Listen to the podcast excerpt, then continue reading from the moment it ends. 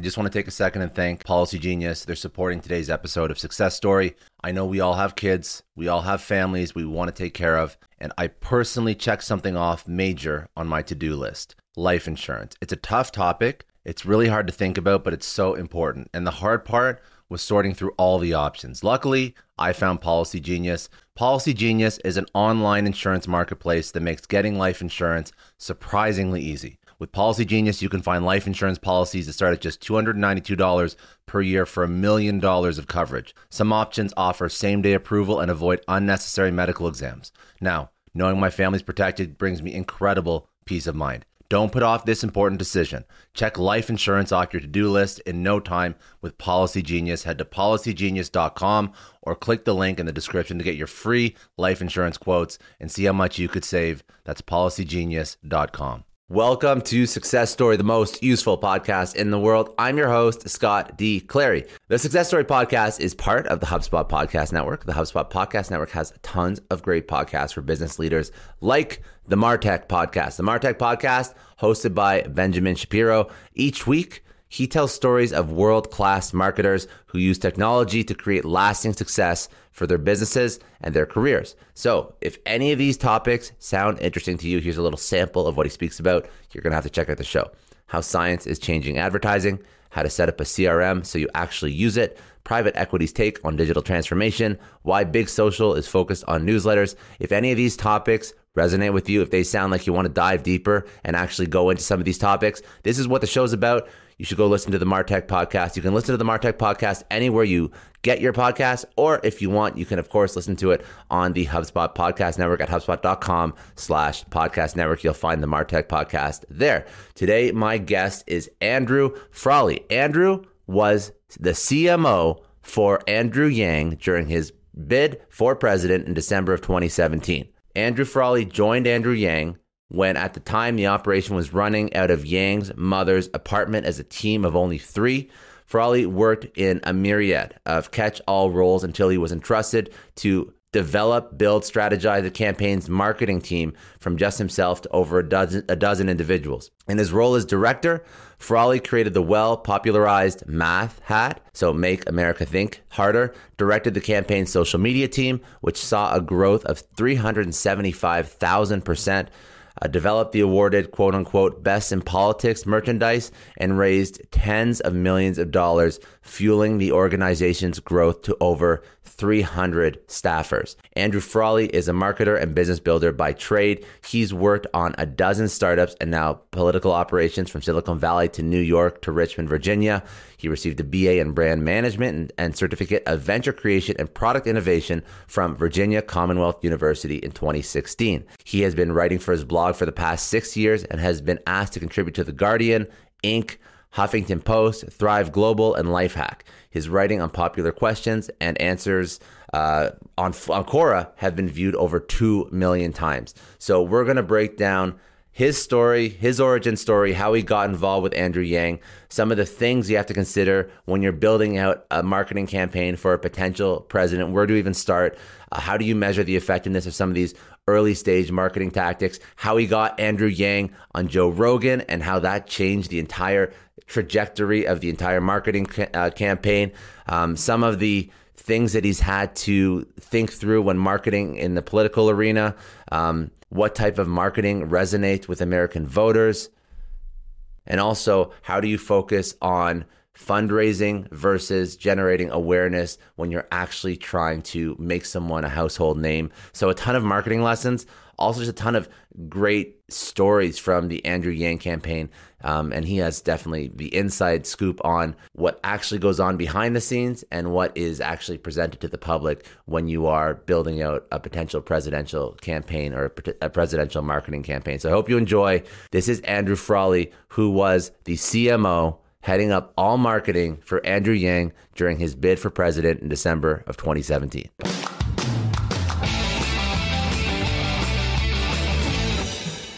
So yeah, my origin story uh, starts in college. Like I think um, for many people, at least, where they're uh, charting their way.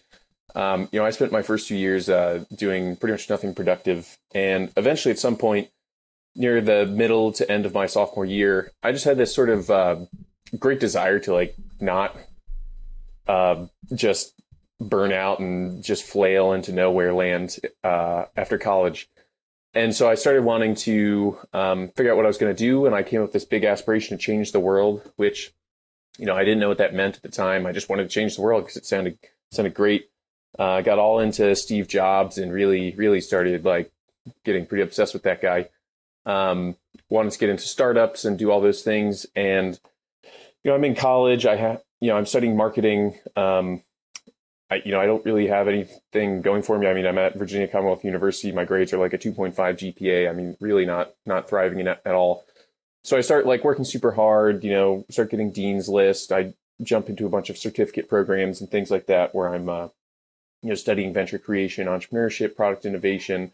I do all sorts of interesting things. Long story short, I, you know, need to figure out where I'm going to go after college for, um, you know, startups and things like that one of the places that I sort of latched onto was this organization called Venture for America, which, um, as some may know, was founded by Andrew Yang. And the whole thing was like, it was an easy, like, um, ramp into entrepreneurship. You got to mentor under people, you had job security while working at a startup. The two were sort of a contradiction. Um, and I, I really became obsessed with it, put my heart and soul into applying and trying to get into this organization. Um, and somehow I got an interview because I really, I guess my, my, um, application just showed my heart and soul so much. Um, before the interview, a few friends of mine, we ended up driving to New York City to go to the Venture for America headquarters. Uh, you know, we wanted to like try and push our hand and you know show that we were motivated and we're in the city. You know, that old trick. Um, so we stopped by the headquarters and we happened to uh, while we're there, we're just chatting it up with the recruiter. You know, I'm I'm super nervous. I feel like an imposter. I'm like two years ago I was doing you know, keg stands and stuff. Um, or actually, at that point, it was like a, a year ago. Um, and at some point, Andrew Yang walks in the room, and I'm like, oh my gosh, I, you know, I, I really, it, it's like seeing your idol. I mean, at that point in time, uh, he was pretty much a nobody in society, but I really idealized this organization. Well, um, both good and bad luck happens. Uh, he, he steps out of the room, but right after he steps out of the room, I, I build up the courage to say something and I thank the recruiter for allowing us applyees to visit, uh, you know, their headquarters. And obviously everyone's like, what the hell is an applyee? And then someone's like, you mean applicant? I'm like, yes. And obviously that's just like the, one, of like the worst days of my life. Um, and my, in front of Andrew Yang. Well, well, that's, that was the good luck of the situation is he had just stepped out. Um, and, and after the meeting, you know, a friend of mine is walking down the street. And he's like, you know, don't worry, man. Like, at least Andrew Yang like didn't hear you say that because then you definitely wouldn't have gotten in. well, long story short, I, get denied, um, and I'm crushed, and I write some like long sad story on my blog.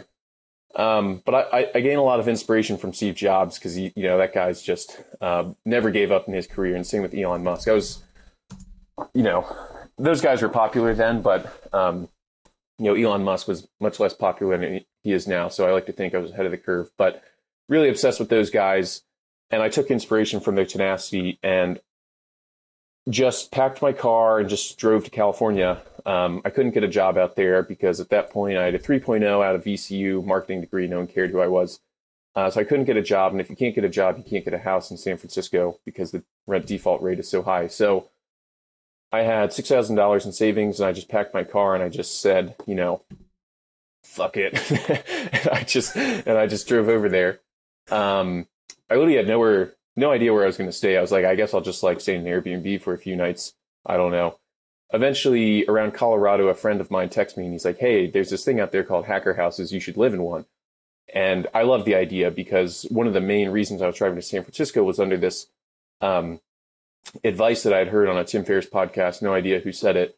They were basically like, you know, whatever um, you're doing after college, the number one thing you should be optimizing for is putting your surrounding yourself with just the smartest people that you possibly can surround yourself with. And I'm like, well, San Francisco is a good place to start, um, at least if you're trying to do startups.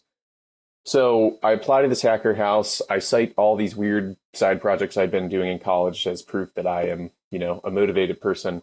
They accept me, and I show up to San Francisco, and I'm living in a bunk that the the top bunk of a 10 by 10 room uh, in a hacker house with 50 people.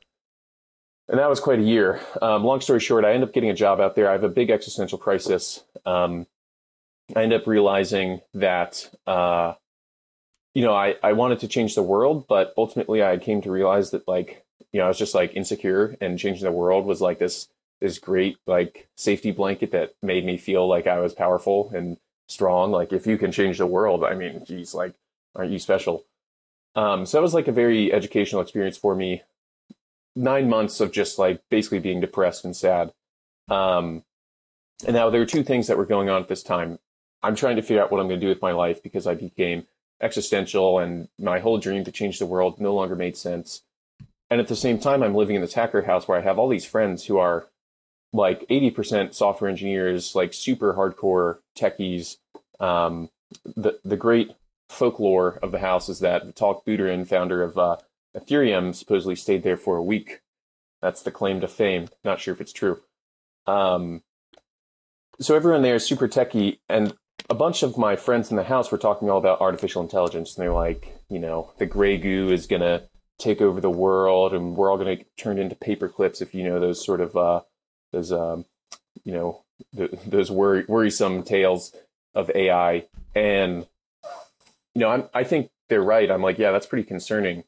Um, but what I see happening is that uh, before they turn us into paper clips, we're they're, they're going to take all of our jobs, and then everyone's going to get very sad and depressed because I'm now spending all of my time, you know, thinking about mental health, and I'm like, wow, you know, jobs are obviously a, a very key part of uh, you know people's um, you know purpose in life, which is you know one of the great drivers of uh, quality of life, self worth. Yeah, yeah. So it's your self worth is very tied to it. Your your job. Yeah, I mean, and and you know, I believe people can have a lot of worth without um, jobs and things like that. But you know, when you've grown up in a world where they tell you that your worth is your your income and your job, unless you're like very esoteric and bohemian, um, which I sort of am, but um, that, that's like a hard concept to like uh, adopt, especially after you know young adulthood.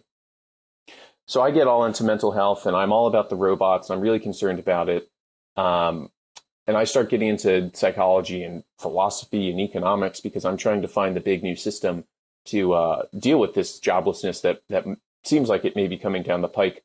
Um, and I'm on a trip to New York City in June 2017, I had actually networked my way into a meeting with Gary Vaynerchuk because I was obsessed with him.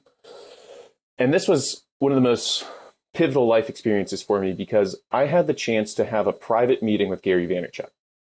Five minutes long, just me. I'd spent three years networking to this guy.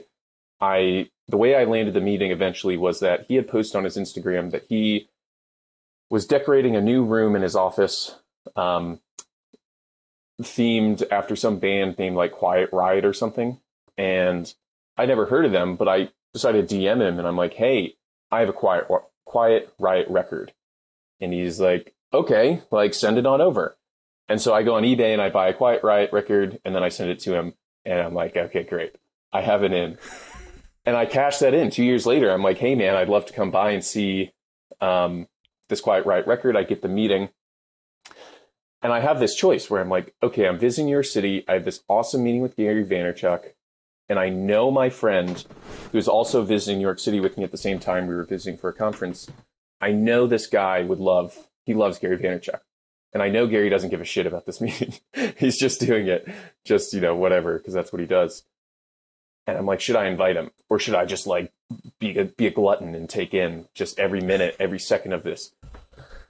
But through my whole existential crisis in San Francisco, I'd become much more like empathetic and, you know, caring and compassionate, I guess. And I decide, you know, share the moment, just, you know, be a inclusive, giving person, um, just for the sake of giving. So I invite my friend and he's like, Hey, I actually have a meeting at the same time with Andrew Yang. Um, but we can move that back because who cares? And we can go to Gary Vaynerchuk together, and then you can just join me for my meeting with Andrew Yang because it's not a big deal. I'm like, sure, whatever. Like, who cares about that guy? Um, so we go to Gary Vaynerchuk. It's an awesome time, and we go to Andrew Yang, and you know, he's this is summer of 2017, and he's, you know, he's like, yeah, I'm going to be leaving Venture for America. We're just chatting, hanging out, and he starts talking about AI and robots, and the future of labor. And I'm freaking out. I mean, I literally have textbooks in my bag. I pull them out. You know, I'm like economic textbooks that, you know, I admittedly only barely understood at the time. And I'm like, what's the system, man? The robots are coming. And so we connect a ton. And he says he has some big project coming up. And we really hit it off. I mean, just like BFFs immediately. I email him afterwards. I'm just, you know, hey man, um, whatever you're doing, I'd love to help out. That's when he tells me, you know, running for president on universal basic income. If you're into that, like you should join. I don't even know what that means. I pretty much hated politics growing up. I grew up in DC, um, where the, the stench is very real. And it took me three months to decide. I had a few phone calls with him to define what it means to like help out. Uh, he basically says I'm going to be the launching the marketing team. Um, and I eventually say yes. Obviously, that's why I'm here. And I end up officially joining in December 2017. Uh, second person on the staff. It's me, him, and one other person working out of his mother's apartment as we launch the campaign. And then, you know, that whole story begins. Have you ever done marketing up until this point? Like Oh, yeah. formal? Oh, Any yeah, any yeah, sort of formal marketing? So I, that, that that little thing?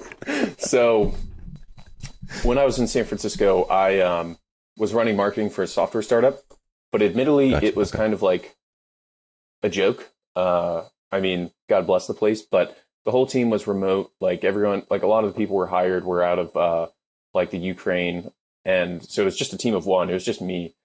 So this is where I, I had actually been writing a book about my experience on the campaign.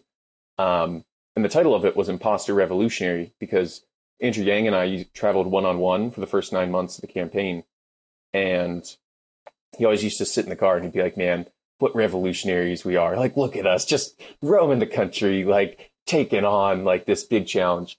And I always felt like an imposter because, you know, I'd gotten rejected from his organization before. And I don't know if he knew that. and, um, and then I also would sit there and think like, I don't know anything about politics. And, um, truly, I've only done, been full time employed at a marketing place for nine months before this. And even there, it was just a one man operation. And so it's, it's one of those things where it's like, everyone does one man operation marketing. Um, you know, it's it's kind of like a commodity at this point. Like everyone's personal brand is like their own little like one man marketing operation. They all use CoSchedule and you know Buffer and Hootsuite, and they've everyone's pretty much used those things. So it's like, what what do I really bring here? So so how did you so you, obviously incredible imposter syndrome. Um Yeah. but I would say that uh, and I, I don't know the entire backstory of how he funded and how he grew and and um, and how he became such a prominent name in American politics. And obviously, I know how the story ends. He he didn't he didn't uh, get to where he wanted to be, but I mean, he made quite a run and quite a name for himself. So, what were some of the first things that you took on to market Andrew Yang? yeah.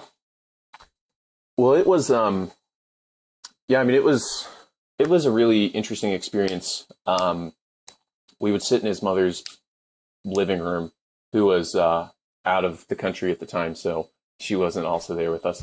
Um, and it, it it was completely surreal that this campaign would ever be anything.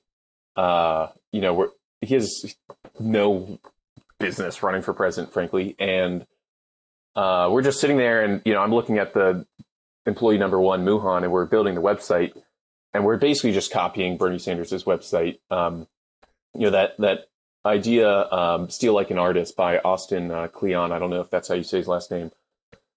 We we lived that completely. I mean, that was that was our motto basically the first year. So we we built up the website. I mean, my first tasks were just ridiculous. I mean, he didn't even have good photos of himself, so I spent a ton of time just trying to find a photo of him that wasn't like 700 pixels. Um, I mean, I I was fighting like Wikipedia to list him as a candidate, um, like all sorts of silly things. The rough goal that we had though was like, okay, we're launching for president. We have a lot of time. We're launching pretty early. It was a very startup mentality, which was, you know, we're gonna try and just launch early and iterate um, based on like what feedback we're getting from the market. our loose expectations were that Asian Americans would care about him, UBI supporters would care about him, techies would care about him, and young disenchanted voters would care about him. In the long run, that played out, um, but early on, no one cared. No one cared about him. Just, I mean, we announced like February 9th or 10th or something, uh, February 2018, and we had set written goals on our whiteboard that were like, how much money do you think we're going to raise in like the first, I think it was a week or month.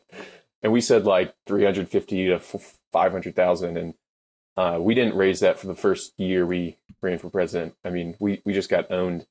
Um, the actual development of the strategy was, I mean, at first we thought people would care. So then once that thesis was disproven, um, like we had to change things up. Like I had thought early on, all I had to do was email a few reporters, hey, look at this guy. And they'd be like, wow, he's interesting and he's smart.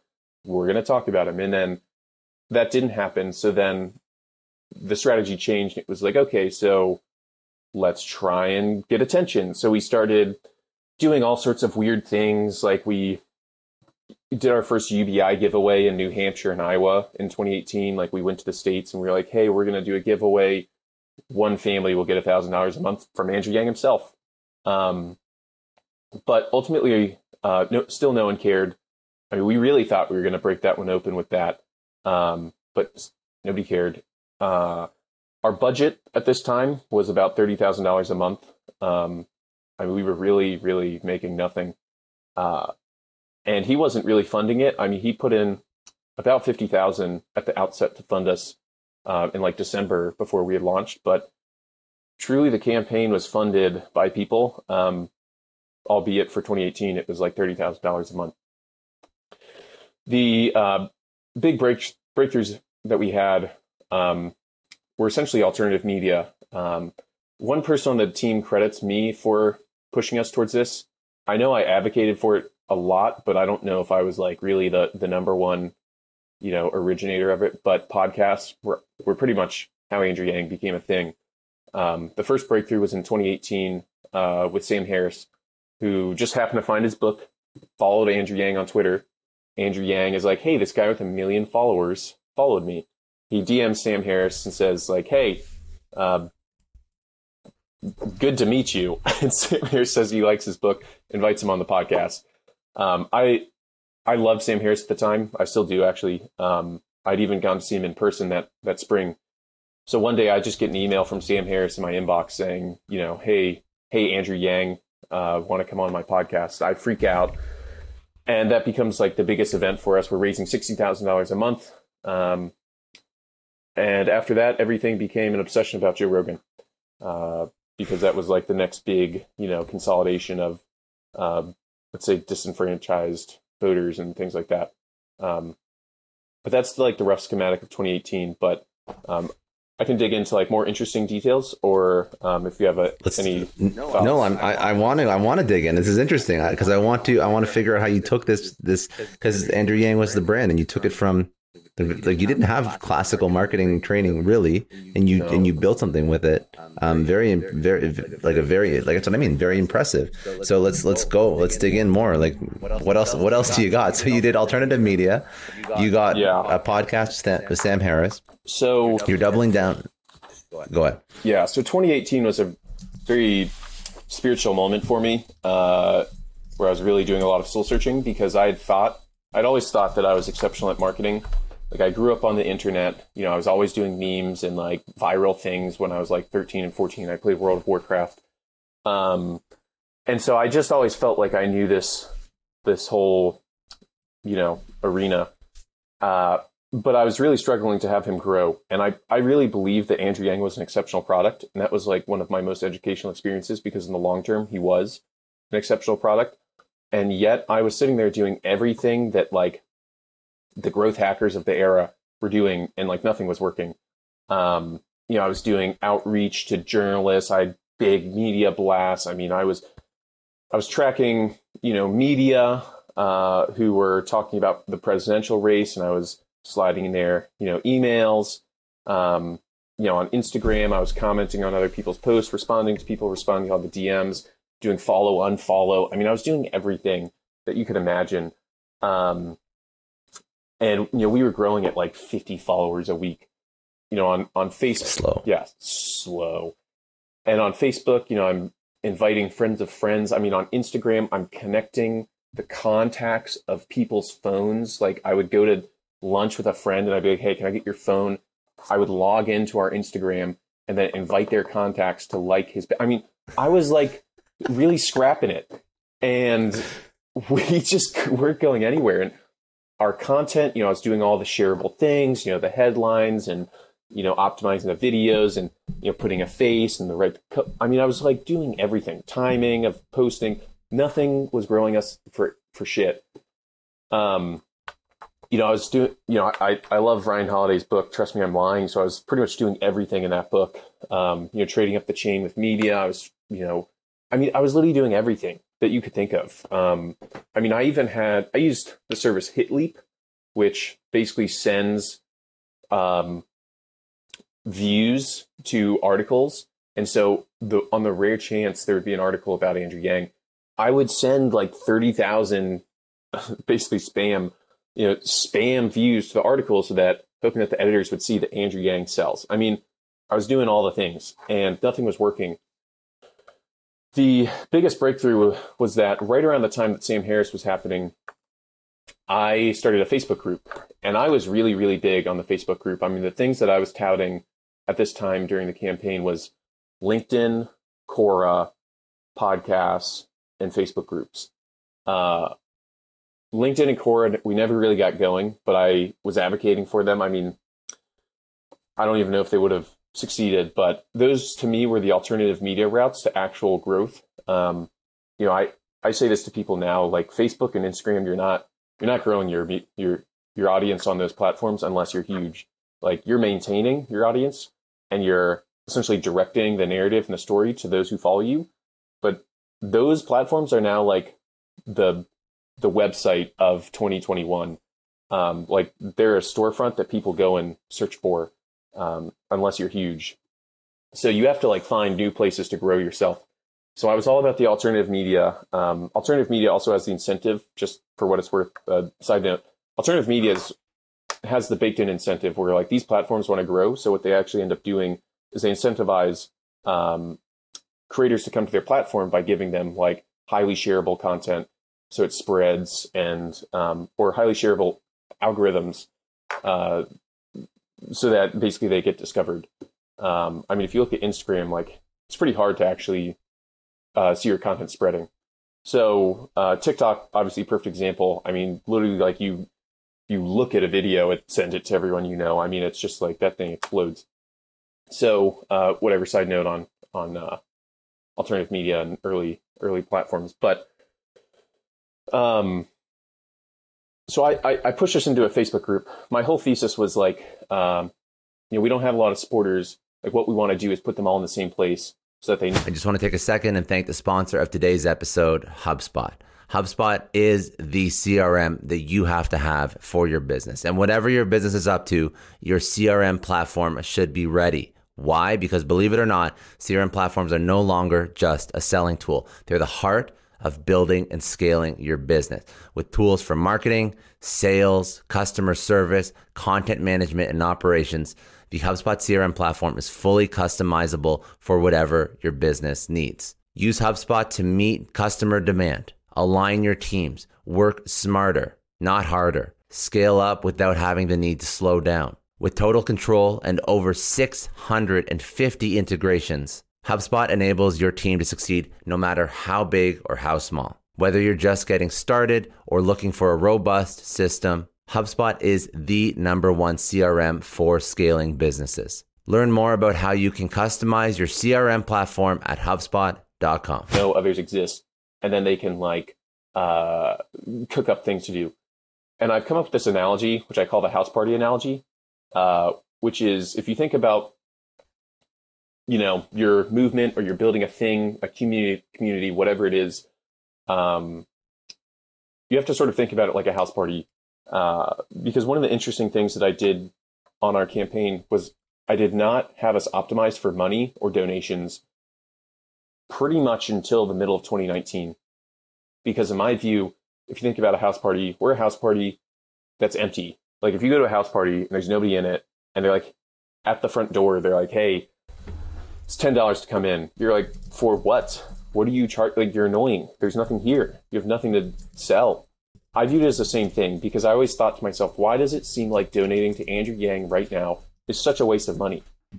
Because you know he's not going to do anything with it. I mean, when he's an irrelevant guy, you're just like, I'm just going to light my money on fire. People only donate, this is for politics, but people only donate when like you have momentum and they think their money's going to make a difference. When you're 80% out of first place, they'll, you know, they think it's just a, a waste of resources, which I mean, I mean, I don't blame them. So that was my sort of thesis. So if you have a house party, having a Facebook group and a Reddit group or just Discord, whatever, a place to congregate your people is like, let's say you have 10 people in your home. Okay. 10 people just wandering around your home, still a weird experience. 10 people focused in your kitchen, very, very uh, focused, tailored experience.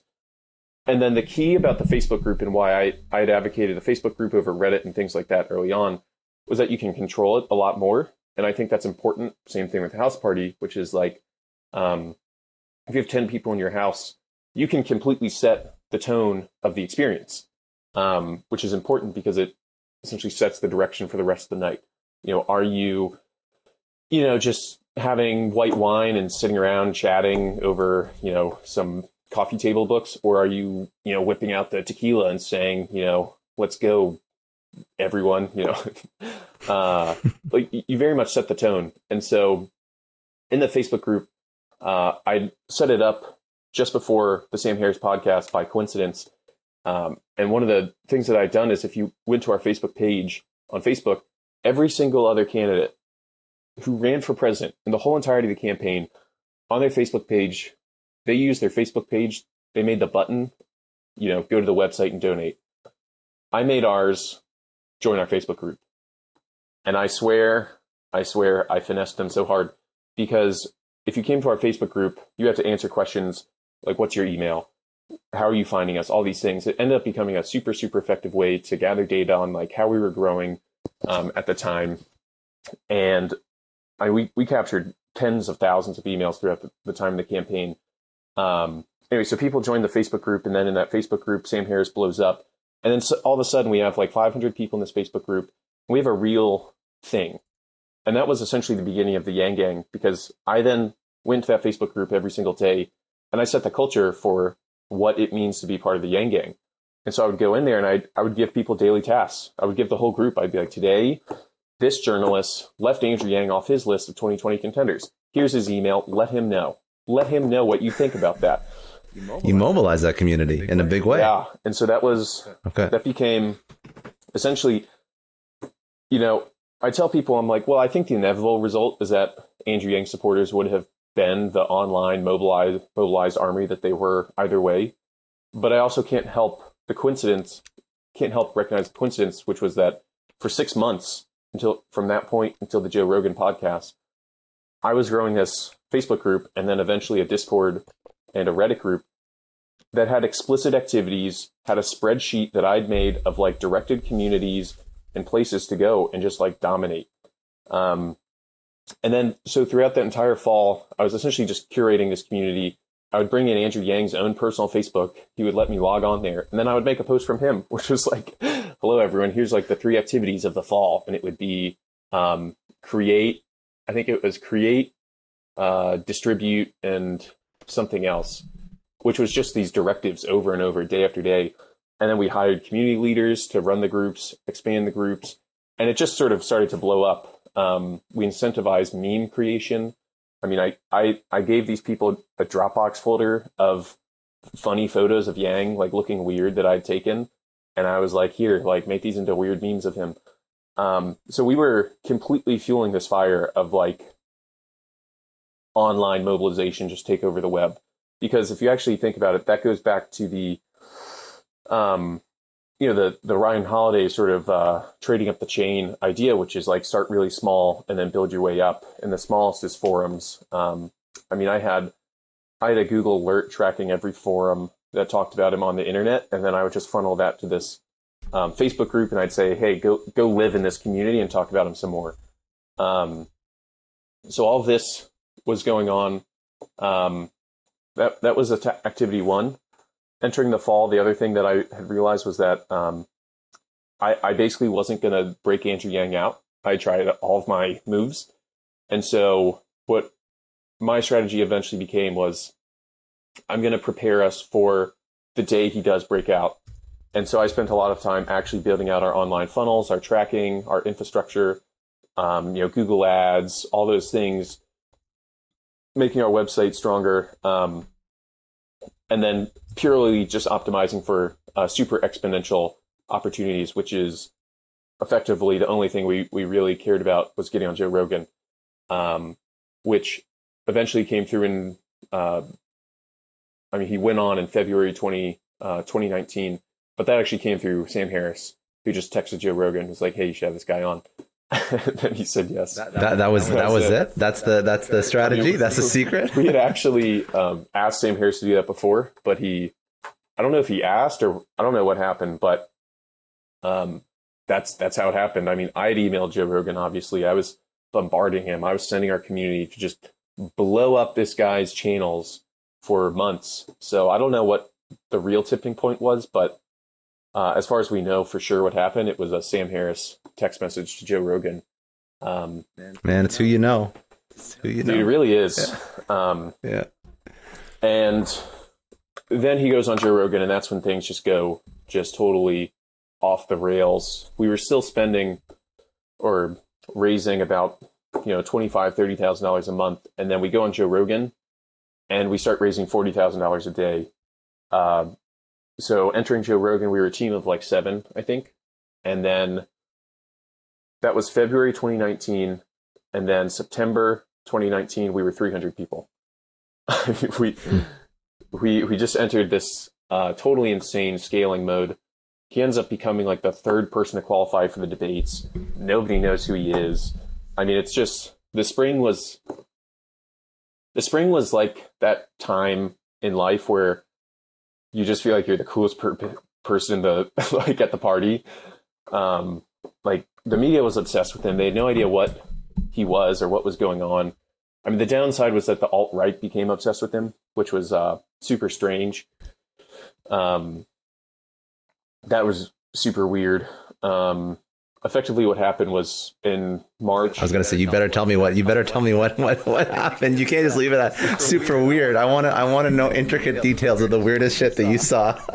well, it was really weird because in March 2019, Andrew Yang blows up on the internet uh, through Joe Rogan, and I don't know what happened, but I I think some people in the Yang gang just went into 4chan and they started posting about Yang, like they were just.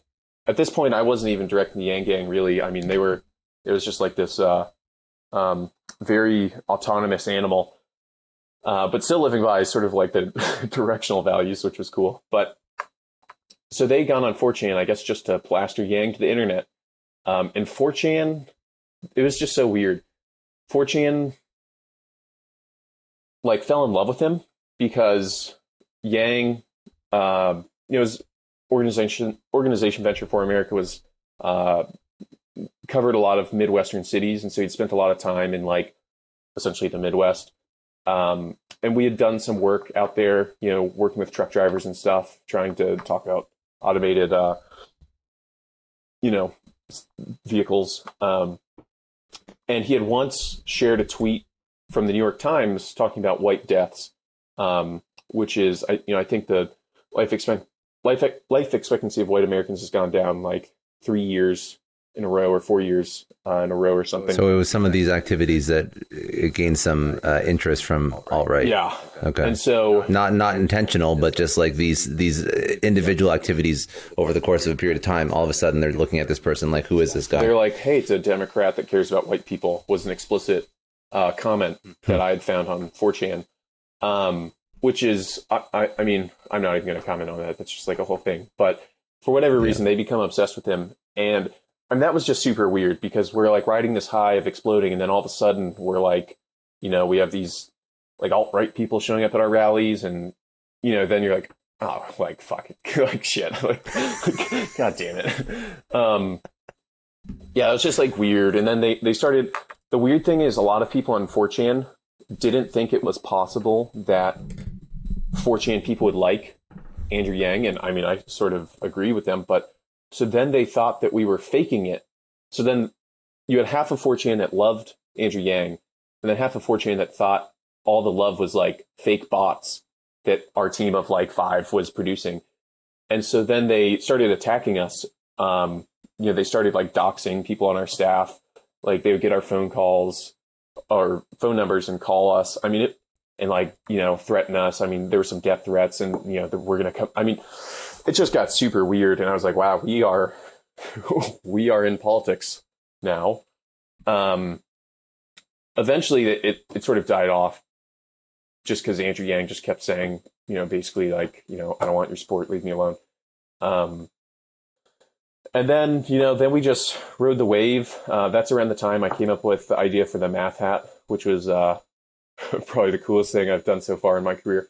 Um, we were actually filming with Andrew Yang uh, in the studio, uh, making some ads for Facebook, and he had his you know slogan that he would always say, which was you know the opposite of Donald Trump is an Asian guy who likes math, and he finished that line.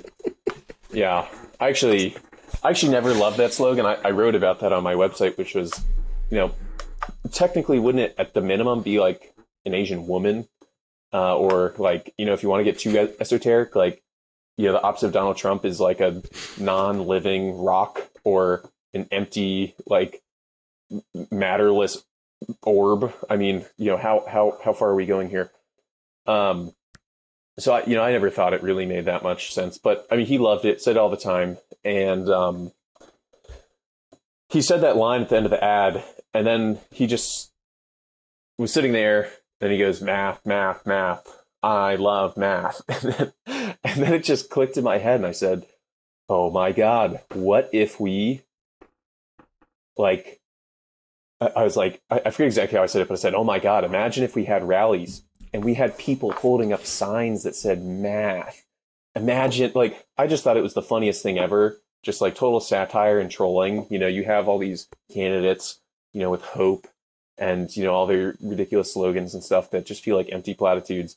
And then I just imagine this guy just like roaming around America with just signs that said math. It just was the greatest thing ever. But Yang loved it. Zach Graumann, our campaign manager, loved it. And we just loved it. We were like, that's the perfect slogan. It represents what he stands for, which is just, you know, by the numbers. You know, he's a candidate who's not here to just, you know, uh, sort of uh, charade you or, you know, play in the circus. Like he's just like by the numbers, solve the problems, like objective, like do the work. That's sort of what it stood for. Um, and then I made the math hat and we sold um, I I took a lot of inspiration for our merchandise from streetwear and like Supreme and all that stuff. And so um, our first sale of the math hat, uh, we only sold 500 and they have like a little tag in it that says it's like the original 500 or something.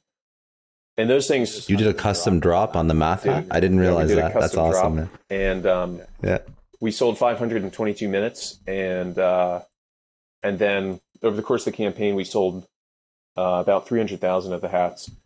And then I just kept going back to the custom drops. We did one that was like a marijuana themed math hat. It was like green.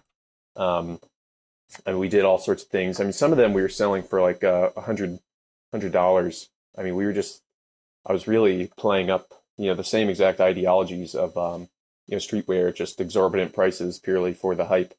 Um, yeah, and then it was crazy. And at that point, he had broken out, and he was just getting invited on everything. I mean, he went on Colbert, he did all sorts of things. Um, and we got up to like 4% in polling, but um, we sort of stalled there um, for a few months. And in politics, it's like a, a really long time. Like you, you need, especially when you're down so, so far, you need to grow pretty exponentially. Um, so around September, we started hiring a bunch of uh, like more traditional political people uh, we had had this sort of spiritual crisis, which is do we keep trying to be the same fun, happy go lucky troll kind of candidate and hope that maybe we're stalling because whatever?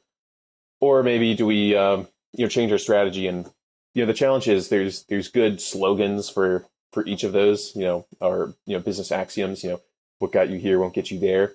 But at the same time you can stop and look at trump and you're like well that guy was literally just a giant you know oh man what's the right word that's both accurate and appropriate for a podcast? Uh troll. We'll just say troll. That guy was a big troll from start to finish and it got and it didn't change there. anything, and it got him there. that guy yeah. almost got reelected, not changing. Um, so you know, there's no right answer. We we tried to professionalize, um, and so in the fall we stopped doing um, as much fun stuff. You know, you saw Yang Yang like take off the hat, do all sorts of things. Um, and yeah, it didn't really work. And then we pretty much just stalled at four or five percent, and uh, and then we lost. It's, this, the, shorts, the, the, most anticlimactic end to a story. You just totally out. You just like drop the mic. I'm done. This. that's it. Yeah, I mean, that, dude. That's in all seriousness. I, I think you are. I think you are under um, underselling how impressive the stuff that you did was coming from where you came from. Oh yeah. Seriously. I mean it. It was pretty wild. I mean, we had pretty much no business being like fifth in line, um, given where we came from. I truly do think he would have been an exceptional president. Um, I mean, that he ran for mayor, and I was not really involved in that. Um, I think he would have been an exceptional mayor too. But I, I'm pretty disenchanted with politics right now. Um, I mean, I, I pretty much always was, but I, you know, the lack of nuance in political discourse is very discouraging. Uh, really you know, makes it difficult to feel like anything productive will ever happen um, because everything is so nuanced. Um, you know, I'm just everything. I'm just everyone's perspective, what people say. It's so context relevant. Um, I mean, and then politics, but it's spun out of yeah, context, everything in which politics is driving. Is just yeah, intentionally cutting out the context. I mean, it it's really discouraging. I mean, the way he was covered in the mayoral race was was unbelievable. I, I mean, it the stuff that I'd read was surreal. I mean, it was really surreal, and it, it's weird knowing someone effectively famous so intimately. I mean, I, you know, his whole family, his mom, I had birthday dinners with his children. Um, and it's just really weird. I mean, obviously I, I don't think he's you know I, I think he's uh, has all these exceptional traits and things like that. Um, and it's just it, it's just strange because it has changed a lot of how I look at media coverage.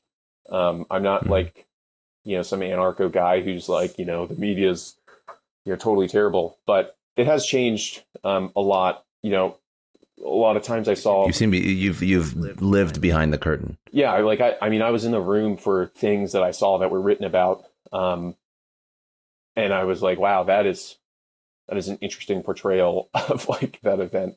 Um, I mean, even Business Insider wrote this article about Yang. Um, I I think maybe what, probably in like February of this year, they write this long article about him, and they are. Uh, saying that the campaign had this big bro culture and all this like terrible stuff.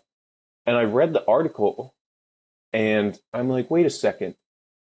They're citing like 10 people here, but I know for a fact that out of these like 10 instances, like seven of those are the same person. Like I know that's the same. Like I was there. I know the only hmm. person who's saying that. Anyways, we ended up getting in a whole thing with their um editorial board. And if you go and look at the article, I mean, it's behind a paywall. So way to go, Business Insider. But um, they have like a three three paragraph corrections added to the article because they were like, yeah, we. I mean, they say it explicitly. We we made it sound like we had way more sources than we had. I mean, they had pictures in the article where I was like, I have text messages receiving that photo from the person who took it. Like, I like I was literally like I was there for all those things. Um, so it was just very strange very strange. But but as a, as a marketer, like you still have. So now that you know that, now that you know that, are you? I'm just. I'm. I guess I'm more curious where your aspirations uh, are focused on going forward because you had an incredible run. You did things that most marketers will never be able to do in their career or have the exposure or the the impact that some marketers will ever have in their career. And then you've you've you know ridden the highs, seen the lows, seen the worst of it. Um, so where does that leave you as a marketer? Is that something that because are you going back into working with Yang? Are you doing your own thing? What's what's next after this? Well, when the campaign ended, actually, one of the major reasons I um wanted to like move on for you know the short term, I mean, I would could see myself working with him again, but I wanted to have some uh, separation to sort of like go off on my own because when I joined the campaign, I was 23. Like when I ended, I was 27. And when you're 23 versus 27, like anyone who's 27 would know, you change pretty dramatically career wise. You know, that's your first five years. Like it's like your first five years, you know, walking. You know, you really gain a lot of like acuity. Um, so I wanted to sort of go out and just sort of um, venture off on my own and sort of like I guess fly my wings as an adult. Um, mm-hmm. As far as marketing, I mean, let me think. So, I mean, one of the things that I'll say, I mean, this doesn't directly answer the question, but it does loop into it. It was very humbling. Um, it's like one of those things. I wish I could just take the experience out of my brain and just like give it to people because the context I gained and the self awareness as like what it really takes to blow something up or to just do anything at a mega scale was just so life changing because for the first year I had like very, I was very self conscious about my marketing because I was like, um, not growing our business. I was like, we have an exceptional product and we're not growing. I mean, whose fault is it? It's mine. Um, I just want to take a second and thank the sponsor of today's episode, Manly Bands. Listen, guys, for your better halves' entire life, they've been thinking of the perfect ring the cut, the clarity, the shape of the diamond, whatever it may be. A lot of thought goes into her ring, less thought goes into our ring. And I partnered up with Manly Bands because I've actually never found a company that is entirely focused on creating bands for men. So, Manly Bands saves you from the hellish experience that is buying buying a great ring for a man. Literally every type of metal you can possibly think of, every type of style, in every single size. Obviously, they have that available. One stop shop for all men's rings. So, obviously, first you're going to Manly Bands and you're getting a ring sizer to make sure that your ring fits, not too tight, not too large, it's going to slip off. And after you know your size, that's where the fun starts. You pick from gold, wood, antler, steel. They even have dinosaur bone and meteorite as options for materials to build your ring from. And if you don't want to start from scratch, you can go to one of their collections. They're all rated so you can see what's popular, what looks good. They have a Jack Daniels whiskey barrel collection. And if you already have a wedding band, this is just a beautiful ring that you can wear. It's stylish. You can use it for other occasions. Perhaps you don't have to wear it as a wedding band either. You can just use it as another ring. The point is high quality, great, wide selection of material. It looks good, it feels good. And like I said, I've never seen a bespoke store for men's rings like this. So once you've selected your ring, if you're going through the Success Story podcast, if you're listening to this right now, you're going to get 21% off. I'll give you a code in a second, but there's free worldwide shipping and a 30 day exchange policy and free warranty included in your ring. So if you want to get 21% off your next ring or band purchase, and also you'll get a free silicone ring that you can use when you're working out, when you're in the gym, whatever, you go to manlybands.com slash success story. That's manlybands.com slash success story. You get 21% off, you get a free silicone ring, worldwide shipping, 30 day exchange, the best damn ring you'll ever buy, period. All right, let's get back to the show. And then he blows up, like we get our big sort of moment. And then I was doing my same marketing stuff in 2019, but with an audience, and it was just crushing the game. I mean, our merchandise I designed every single piece of our merchandise, um, managed the store, all of the drops, all of the marketing around it. Like Yang wearing a math hat was not an accident; was to push the brand. Um, and our merchandise was thirty percent of our revenue, and for a normal political campaign, it's like five percent. Like, just blew it out of the water.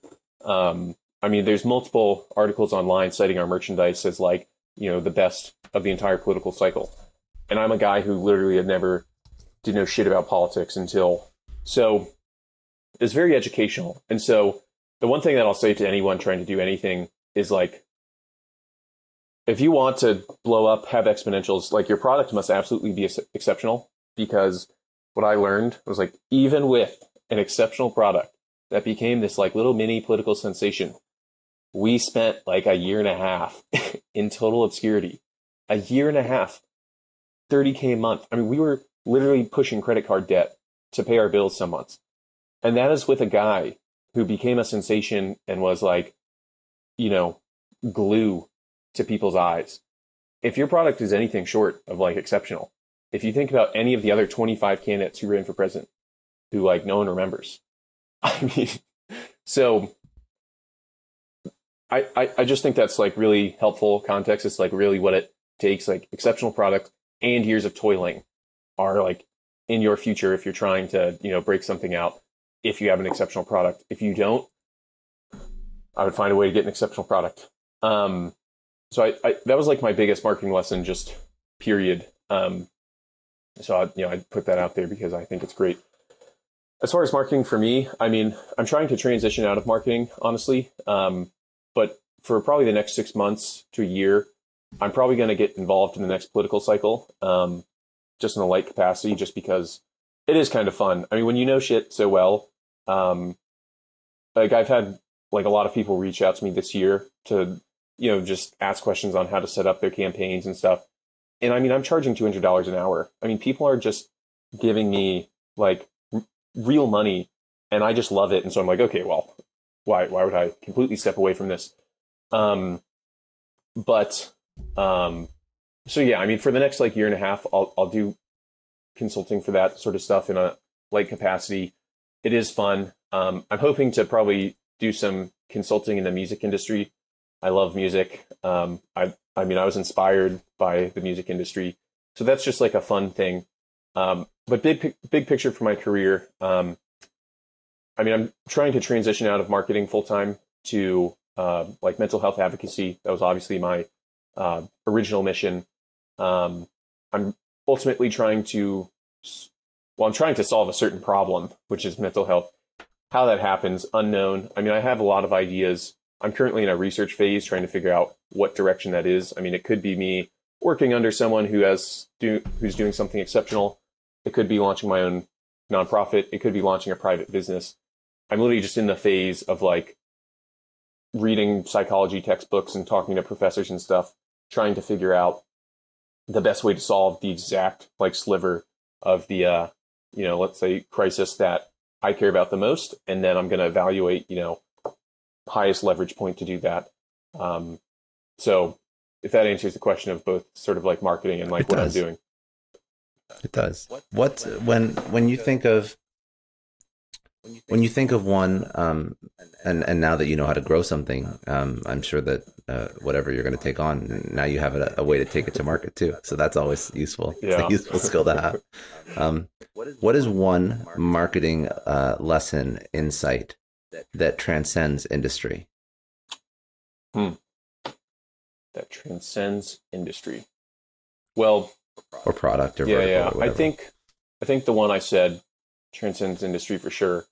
Um, the product focused. So having an incredible product. Yeah, I think. I mean, I, I just think that's like the. What about community? Step one. That's what I wanted to uh, unpack. You did it well. Um, yeah, I mean, I definitely think community transcends, um, you know, industry. Uh, I mean, I really think everything I had said about how we built our community is pretty much what other people should be doing. I, it, to me, I I say this to friends. I think marketing today is harder than it has literally ever been, um, because I have a little. Uh, so this is the way I look at it. There's you, you essentially have like four ways. Well, technically, there's five.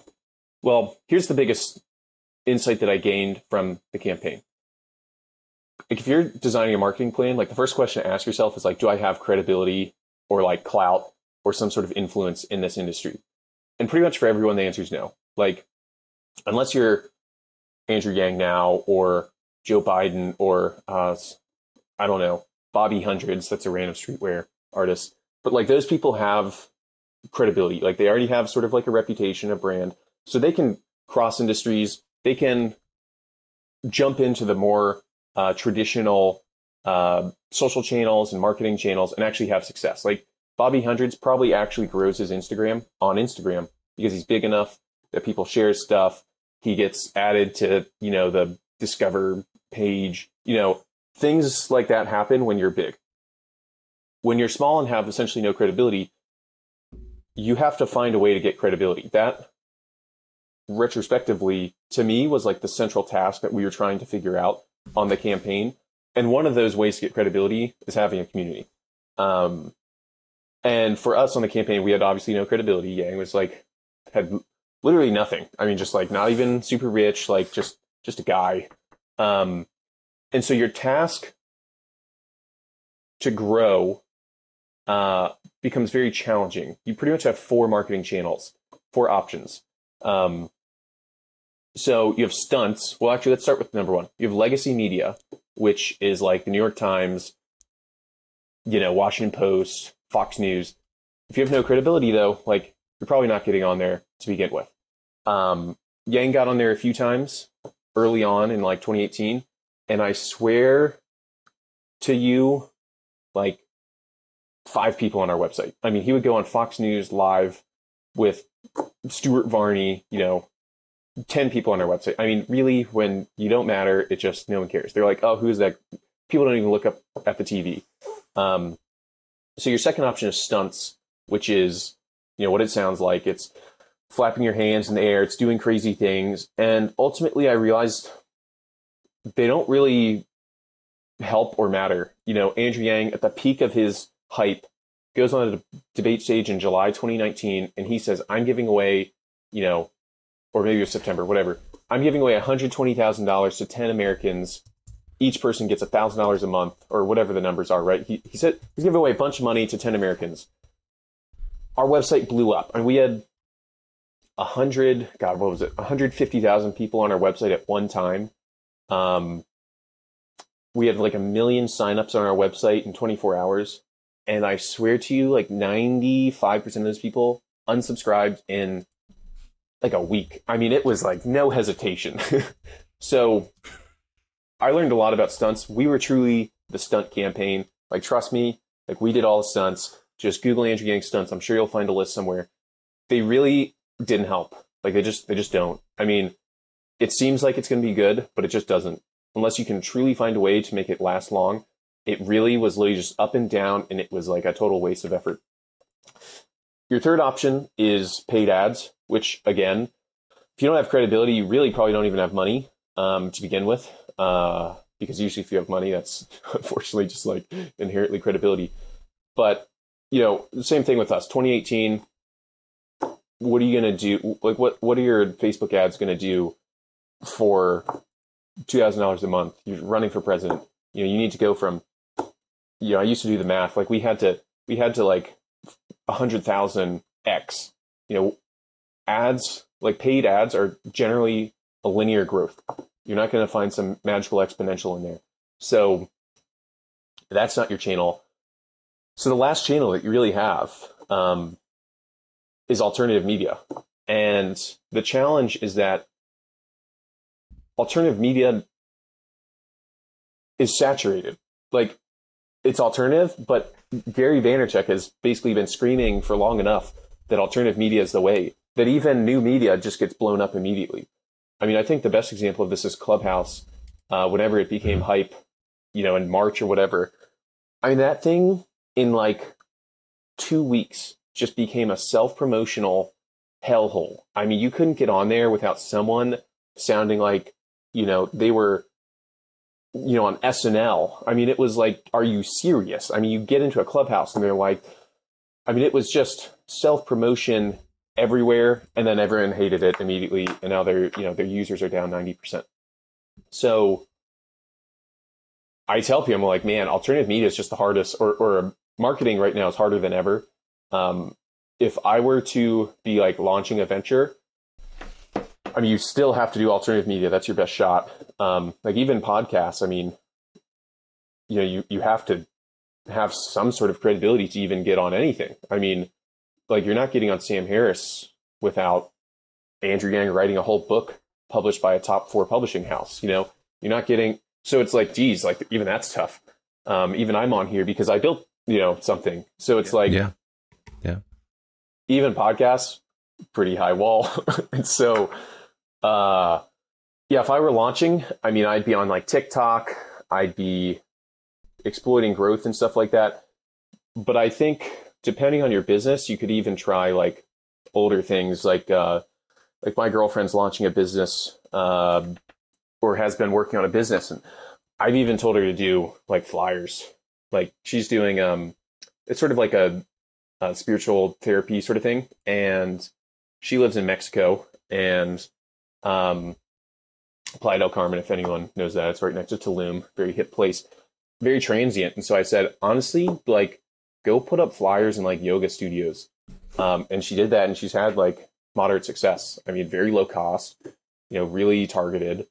So I, very different than what people are. Very different than being, uh, you know, what people are are used to when they're consuming content and being inundated on social and whatnot. Yeah, I mean, I you know, I you know the the the whole point of marketing is to uh, you know stand out effectively. Well, the whole point of marketing is to sell your product, but really, what how you do that is to just sort of like stand out in some sort of way. Um, and sometimes that's just you know going back through the whole cycle of things that sell, and like maybe it's um, doing a traditional method in a different way.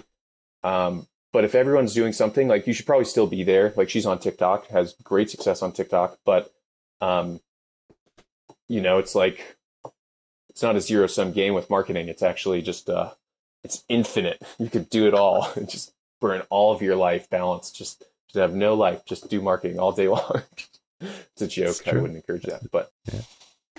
Yeah, but you can, you can, you definitely. I think that the most important takeaway is like if you are trying alternative media, like you have to test to figure out like what works, what doesn't, and then double down on what's working. Oh yeah, yeah, and just exploit that medium as much as possible. Yeah, I mean, with the, without a doubt, the testing is um like all marketing principles that anyone's read about, like you know, th- those are bundled into this uh, recommendation uh, as a default.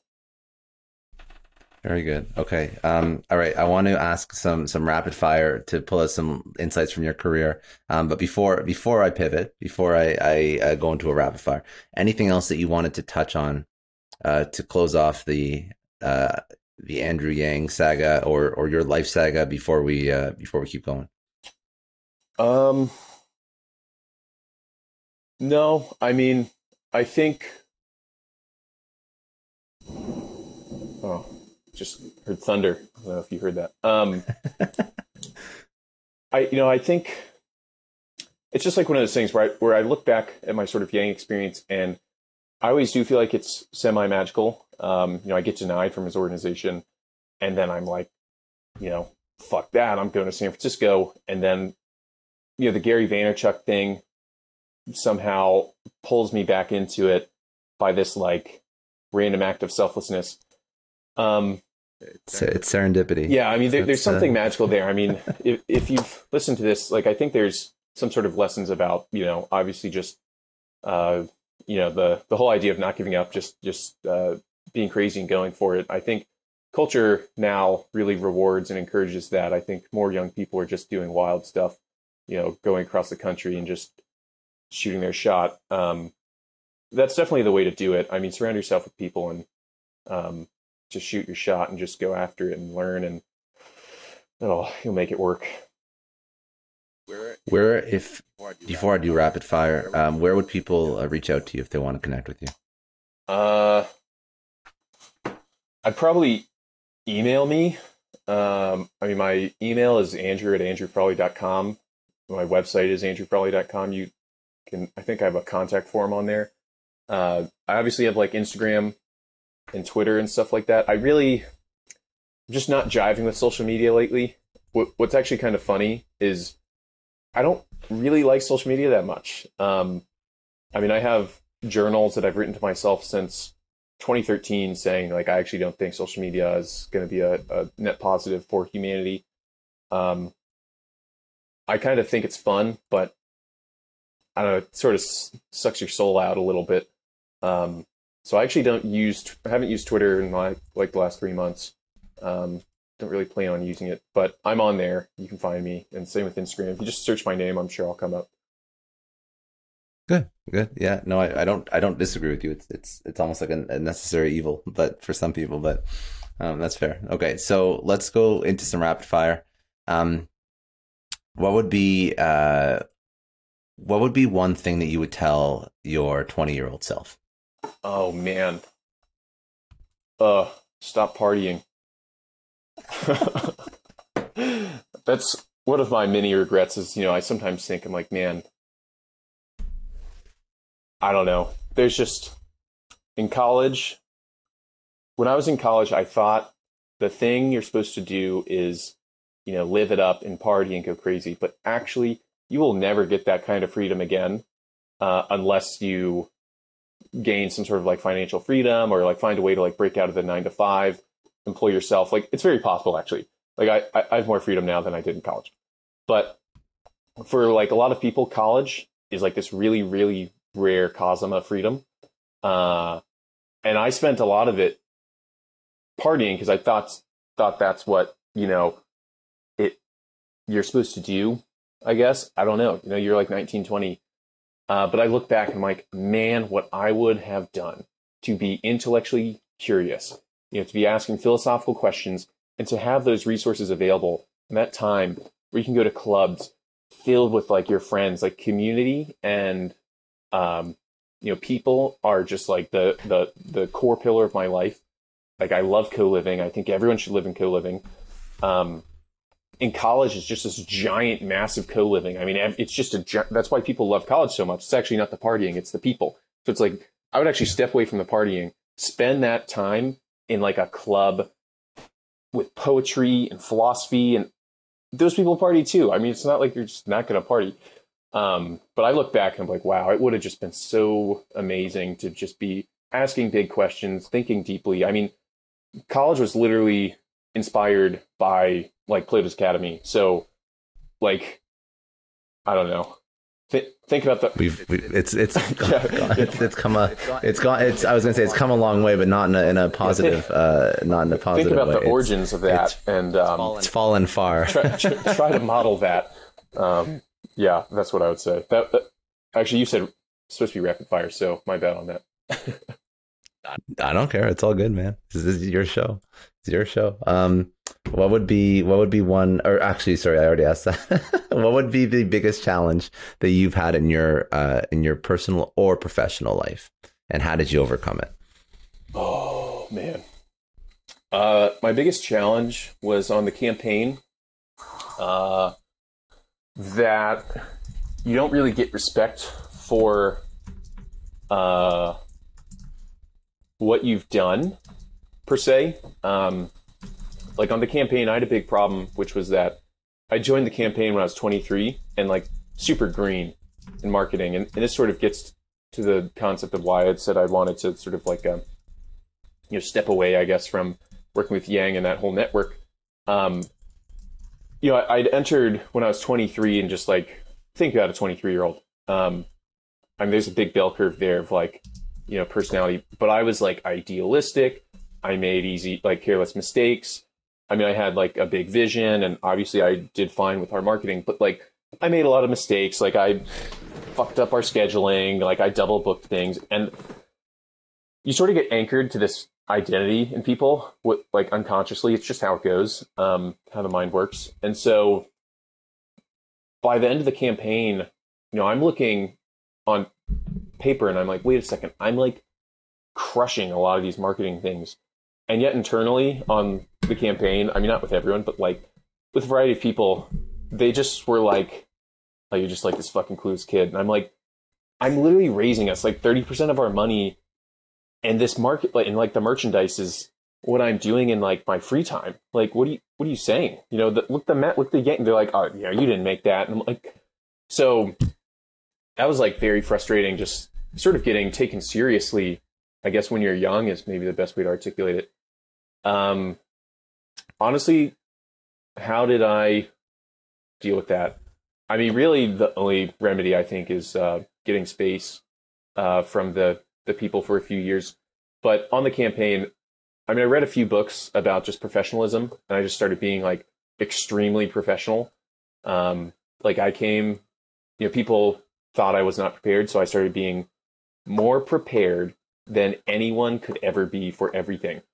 I mean, I had ridiculous flow charts for everything. I'm not ridiculous; they were actually practical, but like, oh, you want to know about like the merchandising process? You want to know how the tech team operates? Like, here's a flow chart. Here's here's where you are. Here's like what you do. You know, um, it actually helped a lot, but you know, I was still sort of looked at as like uh by some people as just like uh yeah, whatever I said, whatever I described myself as. Yeah. Um, that's annoying. That's very annoying, and it's, it's silly. Whatever. Yeah, I was, it is what I was it is. like, do you know what these other campaigns would do to have me in like one of their meetings? I was like, it's like, kidding me right now?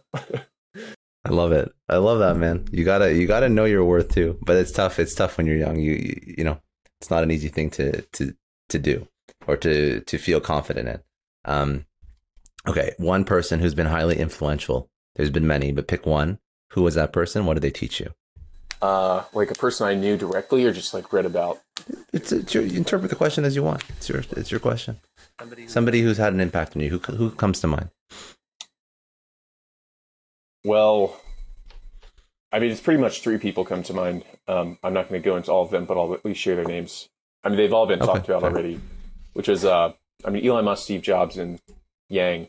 Uh, I mean, they're super cliches. Again, I like to think, and when I was obsessed with them, it was a little ahead of the curve. You were you were ahead of the curve. not on Steve Jobs, I mean, that guy was literally passed away. Um, I mean, I'll probably say the Elon Musk thing. Uh, I mean, that guy like super inspired me. I mean, I'm not going to get into his behavior the last few years. That guy's really just actually, to be fair, I actually predicted this in 2016. I text my friends. I said, watch Elon Musk become like so big that he ends up doing, you know, getting lost in his ego, doing stupid things, and a lot of people start hating him. I have a screenshot of that text hmm. message. Um, but yeah, in college, I mean, I became so inspired by that guy. Same with um, San Francisco era because you know, I read his biography, and that dude just that that guy's tenacity, or I don't even know if that's the right word. He's such a workhorse. He's just so mm-hmm. for the mission, and just has such a tolerance for grinding it out. Um, and I always thought about that on the campaign. I mean, I thought about that at every phase. I mean, that guy just like never gave up ever just took every punch to the face and just kept on going. Um, I mean, on the campaign, uh, like I was often referred to as like one of the hardest working people on the staff out of the whole 300. Um, I mean, I was, I don't ever want to do it again, but I mean, I was in there like 14 hours a day, just pounding it. I mean, just getting after it. Uh, and, you know, I think it had a net impact on our outcome for sure. But uh, I mean, it, was bad for my health, no doubt. Uh, so it's a great inspiration, Elon. It's a great, ins- yeah, yeah, yeah. Well, I think there's a whole other that's a whole other conversation about hustle culture. You follow, you follow. If you if you at any point idolized uh, Gary Vaynerchuk in his earlier days, uh, I think he has a more wholesome message now. But or Elon, uh, there's a listen. There's something to be said. You work hard, you get shit done it's effective, but it's not sustainable. And there's other ways too. Absolutely uh, not about that now. I mean, my whole, I have journals. I you know I'm really intentional with my life. I always have been, and mm-hmm. I mean all over my journals are are balance. like I'm all about the balance and well being and um, true mental health, which is uh, uh, you know requires uh, the maturity to maturity and the uh, the effort that it takes to allocate time and the um, uh, I don't know the ability to just like stop yourself, interrupt a task, and be like, okay, I finished mm-hmm. this. I'll come back tomorrow. I recognize, you know, life will go on if I don't finish this in the next hour. It's a healthy, it's a healthy mindset to have. Um, okay, a book or podcast that you'd recommend people go check out you mentioned Ryan Holiday before. Uh, you can you can go with that one. You can go with any of his work, but I mean, is there something else that's top of mind for you? Well, well, well, well. Um, I mean the Wow. So Wow. The the book that I've talked about probably the most in my life as a recommendation to people is Sapiens by Yuval Noah Harari. That's definitely not necessarily okay. like a business first book. Uh, it doesn't have to be a business. Yeah, book. the the subtitle is um, a brief history of humankind, and that just gave me so much context. I read that during my whole existential crisis. Uh, it changed the game for me um, because it just really helps you understand the the big levers that sort of drive society. Um, and you know, I'm all about you know, I'm in politics and society, so so those are the things that really get me going. You know, how do we shape the world around us? I mean, that book will educate you. Um, and and the other one, the honorable mention, is a book called Transcend by Scott Scott Barry Kaufman, which is essentially like the science of well-being, and um, and it's like a self-help book. It's super informative. It's beautiful. It he he t- he took Maslow's hierarchy of needs and essentially said this is how real it is based on the science of the last 70 years. It's very real.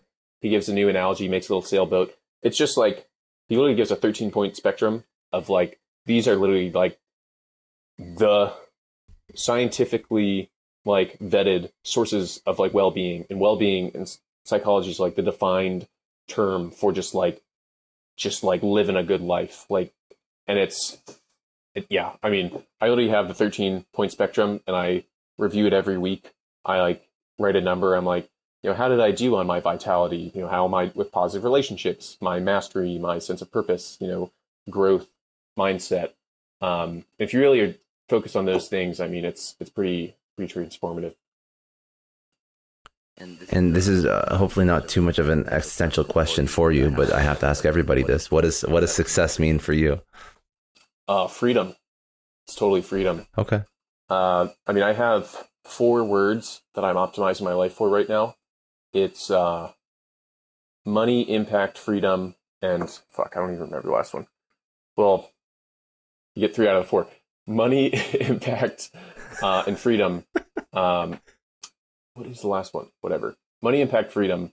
Uh, Those are good ones. Those are good money ones. basically funds freedom. uh, I, I, saw this post interesting. This post uh, recently on Instagram of all places, and someone was basically saying that you know it's not money that people want; it's the lifestyle. And I totally agree. I mean, I spent my summer in Europe. I literally went through like the Amalfi Coast, Tuscany, Italy, Venice, Florence. You know, the French Riviera.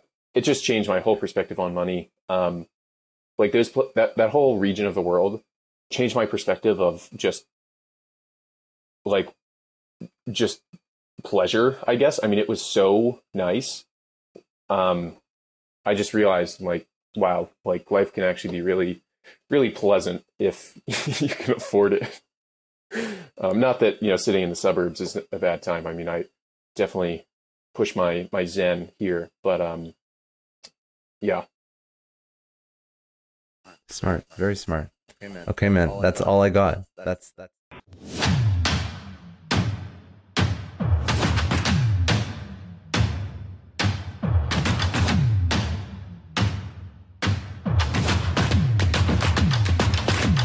I know a lot of entrepreneurs listen to this show, and NetSuite has been a huge supporter for entrepreneurs, for business owners, because there's one thing that we all know business is about making money and it's about your bottom line. And the less you spend on the nuts and bolts of running your business, the more profits you keep. But these days, everything is costing more supplies, people, shipping. It squeezes your margins, and I've been there, juggling multiple systems for finance, inventory, you name it each with its own costs and its own set of headaches. That's why I made the switch to NetSuite by Oracle. It's changed our company. Think about it. NetSuite is one of the top financial systems out there. It puts your whole business on one platform accounting, finance, the works, one data source for everyone. There's no more mismatched info. And because it's in the cloud, it slashes your IT costs. No more servers, no more updates. Just access NetSuite from anywhere. With one integrated suite, your overhead drops big time. And here's the real win efficiency. Everything's connected in NetSuite. Costs are ridiculous lately. Find a proven way to reduce your expenses and get better performance out of your team. It's a no brainer, and that's what NetSuite offers. Over 37,000 companies have figured this out already. You have to join them. Right now, through to April 15th, NetSuite's got an incredible, flexible financing plan. Check it out and see the savings yourself at netsuite.com slash Scott Clary. That's netsuite.com slash Scott Clary. Hiring as a small business owner is a major pain. That's why LinkedIn is supporting today's episode. You need people with the right skills and experience, but finding them can take forever. It is incredibly frustrating to keep seeing candidates who just aren't a good fit, and that's why LinkedIn Jobs has been a game changer. Let me tell you a little story. We needed to hire a graphic designer, somebody with specific tech and software knowledge and the ability to truly understand our brand. And I started with all the usual job boards, and it's the same old story tons of irrelevant applications. No one's really matching my needs. I tried LinkedIn jobs and the quality of candidates was just on another level. People with impressive portfolios,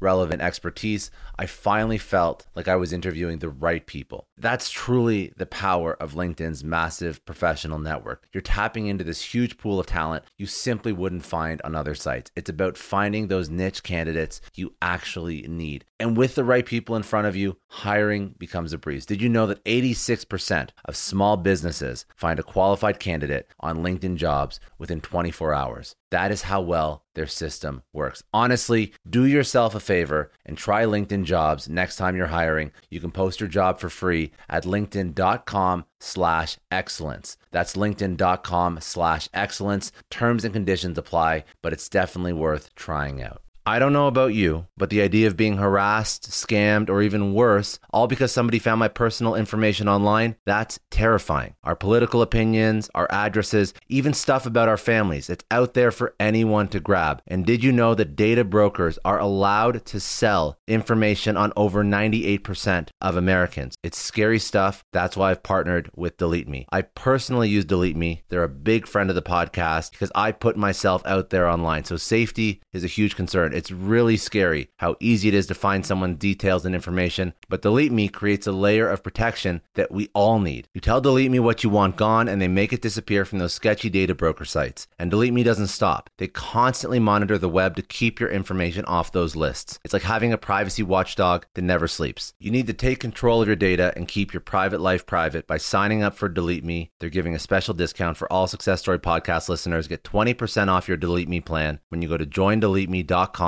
slash success and use promo code success at checkout. The only way to get 20% off is to go to joindeleteme.com slash success and enter code success at checkout. J-O-I-N-D-E-L-E-T-E-M-E dot com slash success. Hey everyone, I just want to take a second and thank the sponsor of today's episode, Heaven Hill Bottled in Bond Bourbon. Now, I don't have a lot of liquor sponsors on this show. Heaven Hill Bottled in Bond is actually one of my favorites. I've drank it for a few years now, and this is why we actually decided to work together. Heaven Hill Distillery, family owned since 1935, is a great entrepreneur story too. So there's five brothers. They filled their first whiskey barrels back in 1935, and their legacy still lives on today. Heaven Hill Bottled in Bond is aged over seven years. That's three more than required by the Bottled in Bond Act of 1897. This means the best quality, the best purity, and the best consistency. This is not just average bourbon. It's the winner of the double gold medals at multiple 2023 World Spirits competitions, and they've won the very prestigious Triple Still Award. It's a very big deal in the liquor and bourbon world. Heaven Hill Bottled in Bond boasts an exceptionally smooth oak flavor, while its aroma offers a sweet blend of caramel and smooth vanilla. If you love bourbon, you need to try Heaven Hill Bottled in Bond. Available nationally, look for a bottle at your local store.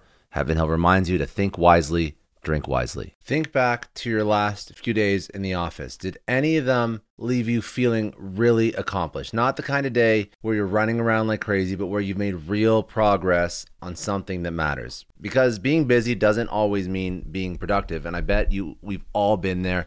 And maybe it's time to rethink what it means to get things done. Today's episode is sponsored by Belay. And what they help you do is instead of getting sucked into emails and to do lists, they help you delegate tasks and focus on big goals. They can connect you with top notch US based talent who are ready to take on those time consuming tasks that bog you down. Let's be real, there are way more important things you could be doing than bookkeeping or wrangling a packed inbox. They have virtual assistants to handle all of those pesky administrative tasks or accounting professional to take care of all your financials. But here's the best part you don't have to waste weeks searching for the right person. Belay's personalized matching service works quickly, sometimes matching you with the right talent to take stuff off your plate in under a week. Are you ready to try a different way of working? Check out Belay's list of the top 25 things you can delegate to a virtual assistant. It might just change your business and your life. Text success, that's S U C C E S S, to 55123 to get the list and to start transforming your to do list with Belay.